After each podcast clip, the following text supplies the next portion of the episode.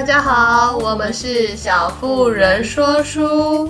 我是马格，我是乔，欢迎来到我们名家选集的第三集。噔噔噔噔，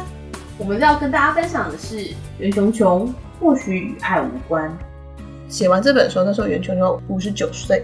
但是她其实在55岁的时候跟她一个交往20年的前男人分手了，不是管管的另外一个。然后在台中八卦节目，我们先是欢迎来到小妇人深夜电台，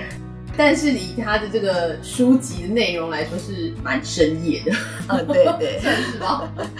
我每次都在凌晨的时候播出，不是吗？哦，对对对。请不用跟你的家长一起收听，不要彩虹频道。对，好的，请输入密码这样。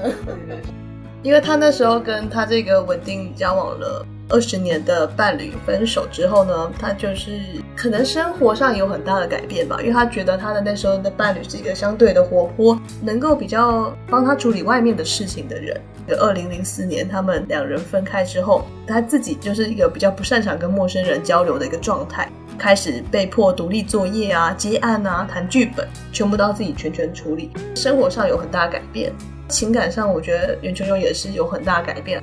他说他55岁那年面对了自己世界全然的崩溃，他这才发现自己原来可以创造一个新的世界。他声称自己56岁之后才觉醒。觉醒什么呢？这个东西就是我们之后再谈谈。马上就听到我打码的帅刻故也不算啦，他就是从56岁开始之后开始网络交友嘛。对对对，他那时候就是开始热衷于网络交友。你知道那时候好像刚开始流行什么爱情公寓这些东西，你真的可以在上面找得到袁秋秋，因为我试过，因为他有一次有在情书系列4本里面有揭露这件事情。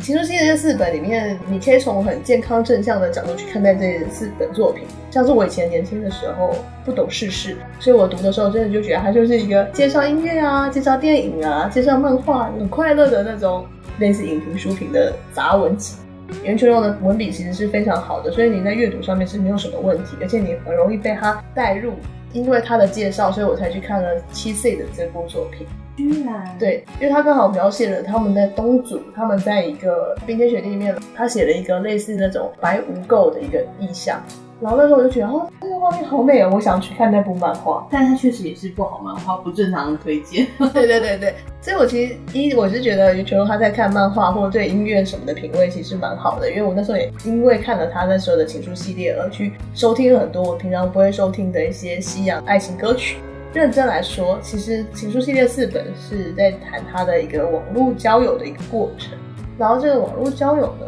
除了单纯的交友之外，它有一些复杂的人际关系啊。对对对，它开始有一些比较复杂的交友圈，然后跟网上认识的朋友，甚至可能年龄层差很多的朋友，有些比较亲密的交流，有些亲密的交流，完全就是你说的什么打开他的新视野，因为他过去完全不会做这件事情，他有一个稳定的交往对象。然后稳定的一个生活圈。在他早期的时候，你会很明显感受到这个，从写作上面就可以看到他的那种生活很大的巨变的那种感觉。觉得他早期真的是非常非常非常，就是像是那种家庭主妇式。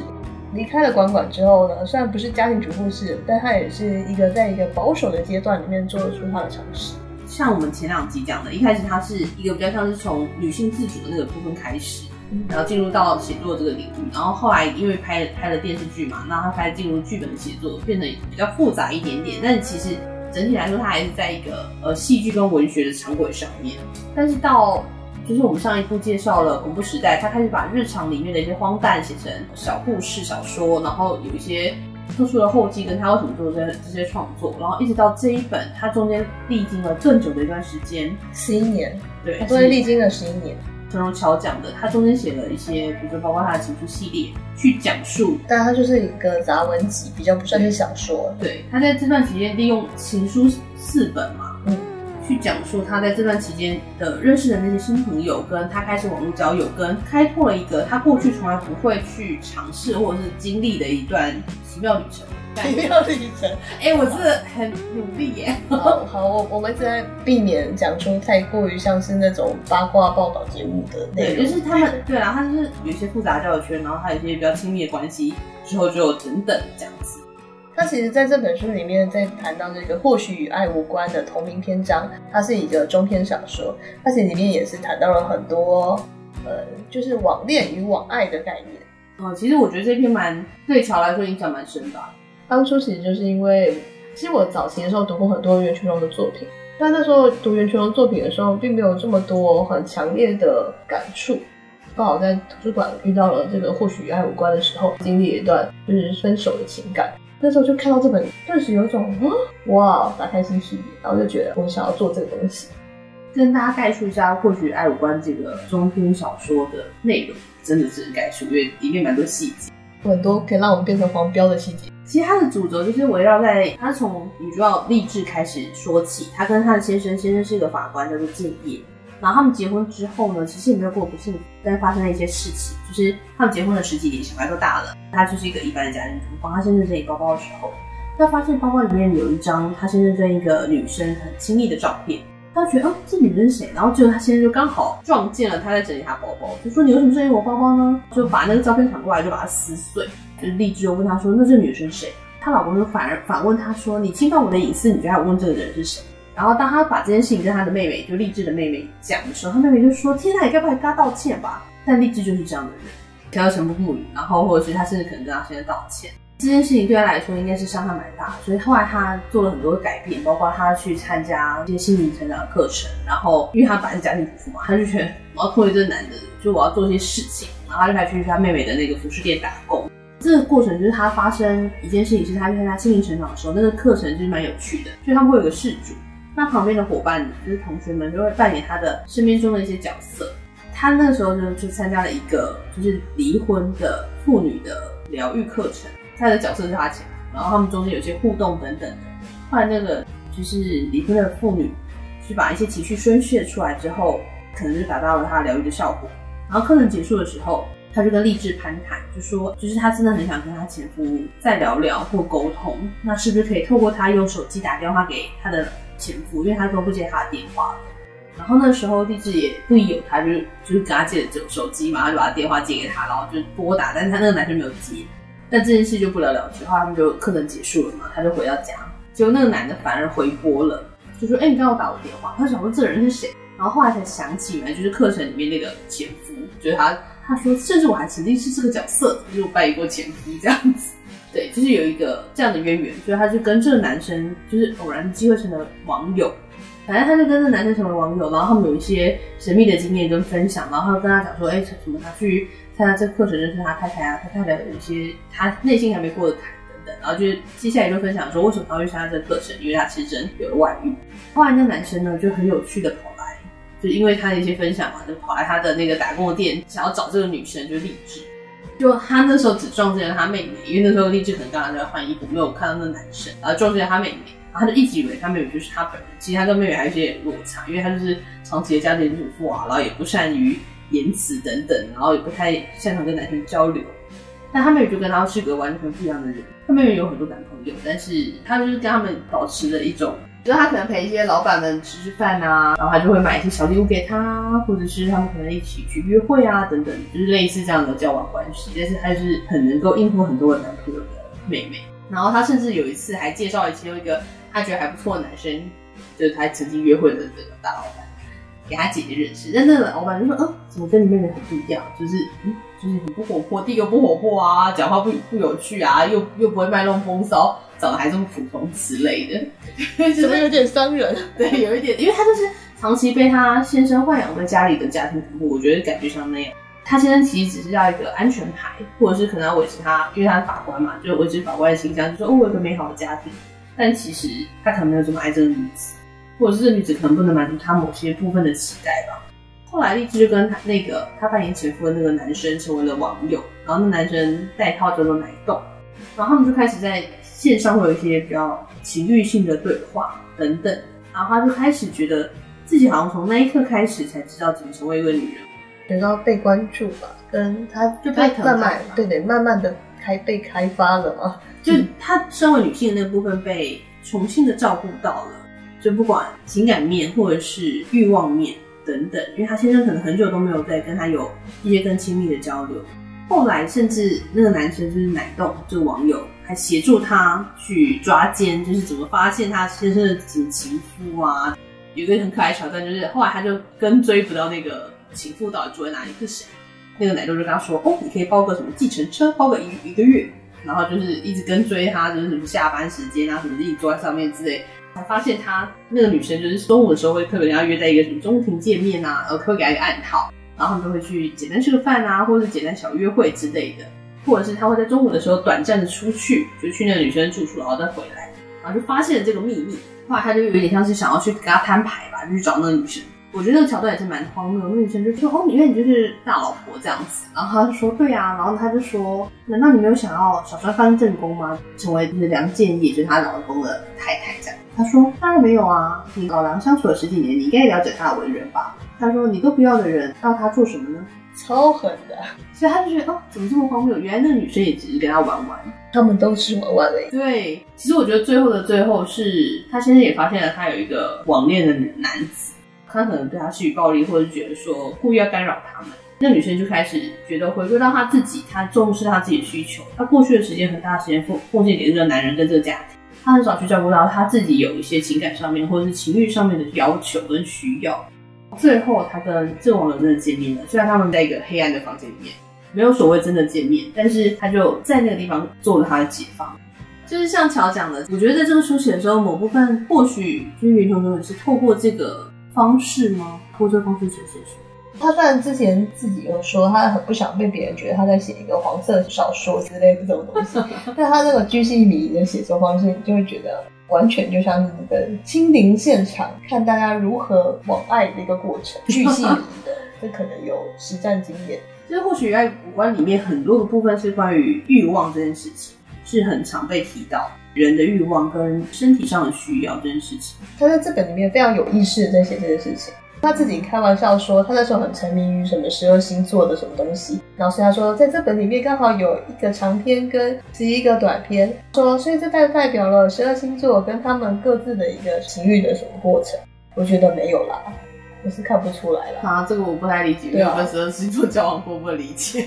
完全不理解，非暴解对型差距好难哦。但我觉得里面有几篇我也是蛮喜欢的，好比说有一篇叫什么妈妈是灰姑娘。嗯，对，妈妈是灰姑娘。妈妈是灰姑娘这个故事就是女主角跟她老公贤忠结婚之后就一直过得很幸福美好的生活，因为贤忠就是一个极度完美的男人，大家理想中的丈夫。没错，我跟你讲，会帮你带小孩整理家里，然后一边刷马桶一边回你的话。他用什么样的方式来叙述这个，他就说贤忠是个好人，各方面都无懈可击，人长得相貌堂堂，白里透红。结婚3年以后，就有人猜他是下嫁，因为那个人怎么看都是他弟弟。后来他也懒得随身携带他的身份证影本了。2个人结婚12年之后，还要强调自己其实小他5岁，好像没什么意义。再说了，他也明白自己那些青春有度的祈求到哪里硬到哪里去。很可爱，就是他其实贤忠是一个家世男人，他就说家世男人，我妈到了女主角都为他汗颜的地步。他说2个人做事，下班回来一样是有热饭菜可以吃，当然那就不是女主角自己做的咯。他妈妈比他还要早进入状况。婚后没多久，他要是打电话去问他妈妈说，这个拿手菜要怎么做，他妈妈一定说，你叫贤忠来，我直接跟他说比较清楚。过不久之后，那个最搞笑的，他就说做丈母娘就看出谁才是自己生平绝学的真正传人，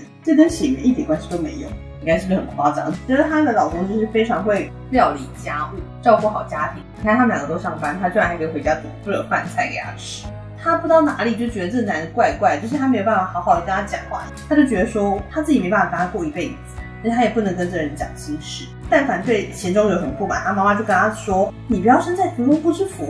然后她就回嘴说：“你们知道些什么啊？”妈妈就说：“你倒说贤忠哪里不好啊。”然后他就觉得很烦，因为他就说我就是说不出贤忠哪里不好，他没办法说贤忠的问题就是他一点问题都没有，好奢侈的烦恼。对，然后他就我觉得蛮有趣的，就是他透过这个东西去讲说，你就算跟一个很完美的人在一起，你也是会有你的烦恼。对，因为他就是太完美了，你写的好像是笨猪一样。他本就是有一段很可爱，就是他每次都说我要跟贤忠提离婚的时候，然后贤忠就会一边擦着马桶啊，一边扫地的过程就说：“你说你继续说，我有在听。”我来念念看他怎么写。他说他和贤忠有很长一段时间不做任何事了。他们谈过离婚，不，正确的是说他谈过离婚。第一次谈这个话题时，贤忠在刷马桶。现在想起来，每次跟贤忠讲话时，他总在忙，不然就是在洗菜，不然就是在洗衣服。不然就是拖地，也太贤惠了。做垃圾分类，你说什么离婚哦，难得我特定不是易燃物要放到另外一袋哦。你说我在听啊，要离婚是不是？你看我是在听啊，你要离婚，我们是不重视你的话，我只是随便做做其他事情，闲着也是闲着。他觉得这个话题一点尊严都没有，笑到不行。对，你看是不是蛮夸张？就是他现在是一边做家事一边说哦，你要离婚。好像这只是跟垃圾分错类一样，一个很不重要的话题。对，但是我觉得说明他现在是在回避他的话题，他其实基于对太太的溺爱，也有可能，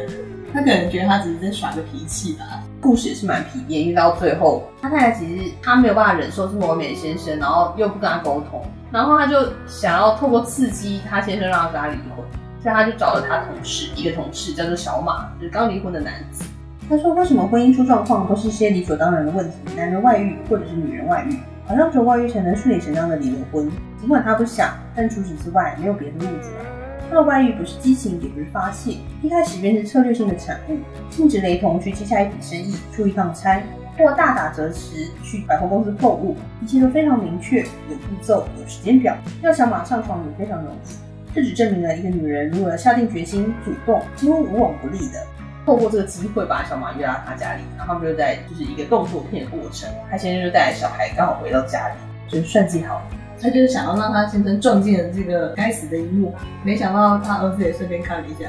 应该说没想到他儿子先跑进来了，不小心撞进了这一幕，就两个人没有穿衣服在床上这样。最搞笑的就是他跟他先生甚至不是在烦恼空间这件事情，而是在烦恼说小孩如果看到这个画面，然后他的内心产生混乱怎么办呢之类的。他们两个重点又错了，最可怜就是他写，他就跟他先生说，多让他看一些不该看的，看多他就混淆了。他是有些无赖，田中就说你胡说，不过来得不怕。他说你刚刚跟小马谈什么？因为那时候他们就发生动作片的时候，她老公就在外面跟小马就是他同事谈了一些事。然后玄宗就说小马什么小马，他其实知道他在问什么，但对他的莫名愤然之情使他柔软下来。他认命低微的说，我问他爱不爱你，要是爱你就跟了他吧。但这句话让兰德的眼睛霎时就充满了泪水。其实我觉得读的时候可以感受到这男人是非常爱他太太，只是他的爱的方式他太太没有收到。对啊，我也想要这样的先生，他是男人看起来蛮像的。后面这个娜娜我也觉得蛮喜欢的。简单来说就是娜娜的老公阿德出了一个意外，准瘫痪在病床上。对对，他一开始在早餐店打工，后来赚不了什么钱，然后就跑去餐馆。那个餐馆就是他们好像要穿制服，然后他就是一个长得蛮丰满的女生，大厨就有意无意的就是这样吃他豆腐。对，吃他豆腐。那个大厨也是蛮有趣的一个人，他就是会给他包一些什么山珍海味带回家吃啊，做完的菜肴都可以让他包回家跟他的妈妈还有小孩一起吃，就会给他一些杂利食。对，没错。然后屁股，对对，然后他就会这样什么碰他屁股啊，有的没的，甚至问他说，哎，可不可以就是去开宾馆之类的，明示暗示的。没错，明示暗示兼职事哦。一开始的时候，他先生可能觉得他太太这样穿得很裸露啊，或者怎么样，就还是会对他斥责什么。阿德是一个每次看到自己的太太就会大声的骂一些，然后他就会对他骂一些脏话，对，极粗鲁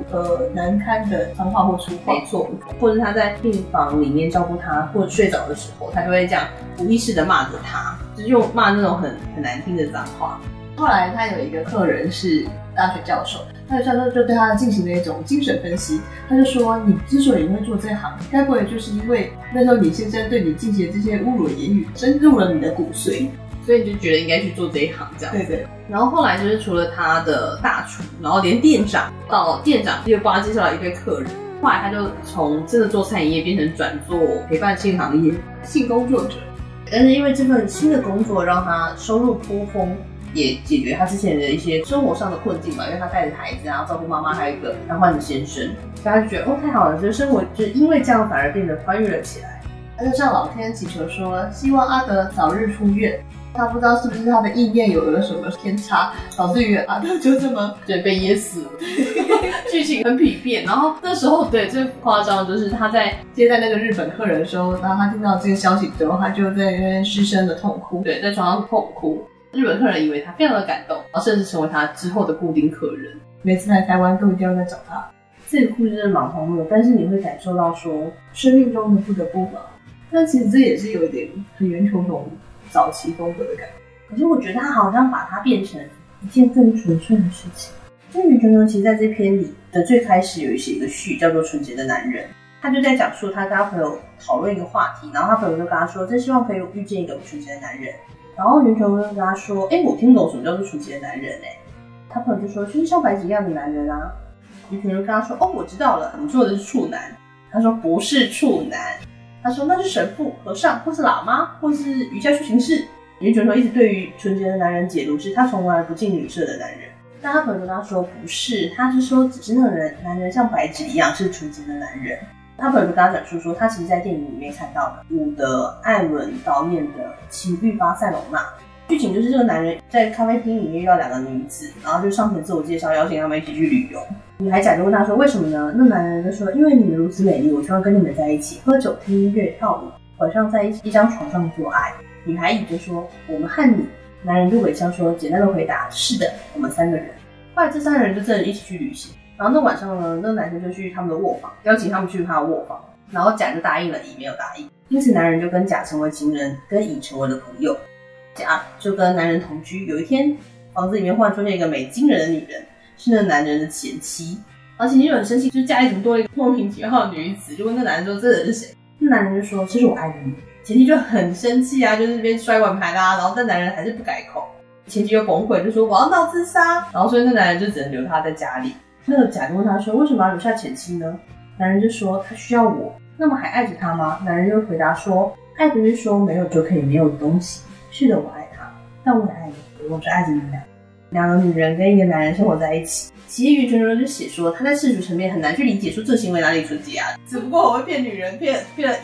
甲跟乙，还骗了前妻。然后朋友就跟他说不是的，是因为这个男人很纯洁像白纸，他就说你没注意到他不回避任何事情吗，他对自己的任何想法跟行为都很自然。然后云泉就跟他说他觉得那只是不道德，然后朋友就跟他说不是，他说他认为的白纸的意思就是不是无知，而是不容易被污染，白纸就是什么都不沾，什么都不会沾染，然后我们认为的不道德是黑或是黄或灰，对他来说都不存在，这男人就像白纸一样。回到刚刚那个娜娜的那个故事，我觉得他比较像是在讲说，虽然我们会觉得说对于性工作者可能有一些我们认为的是与非，但对他来说他只是一个工作，对他来说只是一个谋生的工具。看了前面说我也觉得问号，想说为何他讲这个什么概念，什么纯洁的人之类的。然后后面有一个是那个坏女人，大家都知道那个女人不可以去招惹，对。然后还有一个是女人们就在讲说他们好像是一群同学，他们有些复杂的关系。女人本里面他写说他写好了遗书、刀子还有一瓶酒，他准备拿喝来增加勇气，就排在桌上。但是呢，他只是浑然的从他身边经过，什么都没看见。他忽然醒悟到自己的婚姻里他从来没有注视过他，于是他就抓起那把刀冲了过去。那男人被他扑倒在地上，他抡起了刀使劲的砍了下去，砍在大腿上，砍断了筋。之后两人就没有事，因为他付出了代价，他心平气和的跟他继续生活，直到他死。好像是因为同学会他们觉得为什么他可以跟他那个脚不知道为什么受伤还掰咖的不良于行的先生可以维系着这么好的关系，就是乔念那一段的前面是唯如那时老公还在，因为他后来老公过世，就唯如那时老公还在，他深深的腿不好，走路一拐拐的，人瘦瘦的，看起来也不是精力强盛的样子，没想到他人那么瘦，居然有高血压，突然发作不到一个礼拜就走了。我就跟他先生感情算好的，居然算好的。很多事情都是外人看起来是好的，各种滋味只有当事人知道。他说两夫妻从来不吵架，不过先生死了，文茹好像也没事。他先走了之后，文茹就跑去学画，孩子也大了，不用他照顾，他就把自己家顶楼做的画室每天在里面画，有时背着画架都是女学生。其实他先生所以走了一拐拐的，对，都是因为他砍了那一刀。总之我觉得这对圆球中来说，或许与爱无关是一个非常的明确的界定了他这个时期的一个写作风格，跟他的一个生命经验是跟前面全然不同的一个情况。我觉得在这本里面可以看到更多关于他去真实的揭露他后面接触到的那些新生活所遭遇到的事情，就像是把我们很常遮蔽起来的一些事情重新翻开来，或者是让我们去正视它，其实它就只是一个，就是很多时候我们在一个生变的关系里面，我们很少去照顾到自己，也很少去正视到自己的需要。第一个是不太正视自己，也没有正视到自己的需要。第二个部分是，或许我们一直在渴求一些东西，但只是每个人对那个东西的认知，就像爱情的认知，并不是全然相同。还有就是尽管有些人可能外表看起来光鲜亮丽，相处得而已，大家都觉得他们表示感情好，但是雾中冷暖之后他们本不知道，就当事人自己知道说他们是什么样的状态，大家可能呈现出来都是一个给外人的印象。之前不是有一个很红的漫画吗？那个人住在10楼还是几楼，然后他就遇到一件很不顺心的事情，他就跳楼了。然后接下来他就画了每一层楼的人，夫妻争吵啊，工作失败啊，朱德庸的那种共情型漫画嘛。以为你自己遇到人生的低谷了，然后你才发现那些你以为生活的光鲜亮丽的人，背后都有不为人知的痛苦跟辛劳，他们可能也在遭遇某些他人生的困境，只是我们没有看出来。我还是觉得，如果大家第一次认识袁泉的话，还是应该要读他早期的作品，就1980年代那些成作。如果很想要喜欢上袁泉的话，他这个时期的作品我都蛮喜欢的，开启了我对袁泉认识的一个里程碑，对他的一个新认识，跳脱出他之前的那些写作框架的，这跟前面也是很不一样。尽管他的那种角色设定还是很喜欢放什么家庭主妇，他还是会有在那个婚姻或者是关系里面会用那个地方去描写，他还是一个比较传统的、带有点框架的、带有点文静的、居家的内向型人格内容，内向型人格出现，他都有一些比较不好表达自己想法的角色，但东方东西也带有点被动式的。比方说，如果他不是意外的发现呢，他没有去整理包包，没有发现那张外遇的照片，他可能会一直维系这个可能已经没有爱的关系。对，或者是娜娜如果不是因为丈夫发生一个意外还是怎样住进医院，她也不会有她后续的愈发离奇的人生经历。我觉得她自己做自己是很棒的。大家如果有兴趣也欢迎再深入了解作者本人，可以去看《情书》系列4本，带给大家很大的激励吧。没错，50几岁了，你的人生还是可以过得多彩多姿，不用对自己设限。那我也很期待我们下次分享，个人很喜欢下一本，就是也请大家敬请。甚至下一本就是不是小说了，是散文集，写他的生命吧，对，他的生命，家族与生命故事。那如果有喜欢，也欢迎大家去借书或购书，这应该还是可以购买得到的。购书跟我们一起阅读。那如果有喜欢我们频道，也欢迎给我们5星评价哦。那我们下次见喽，拜拜。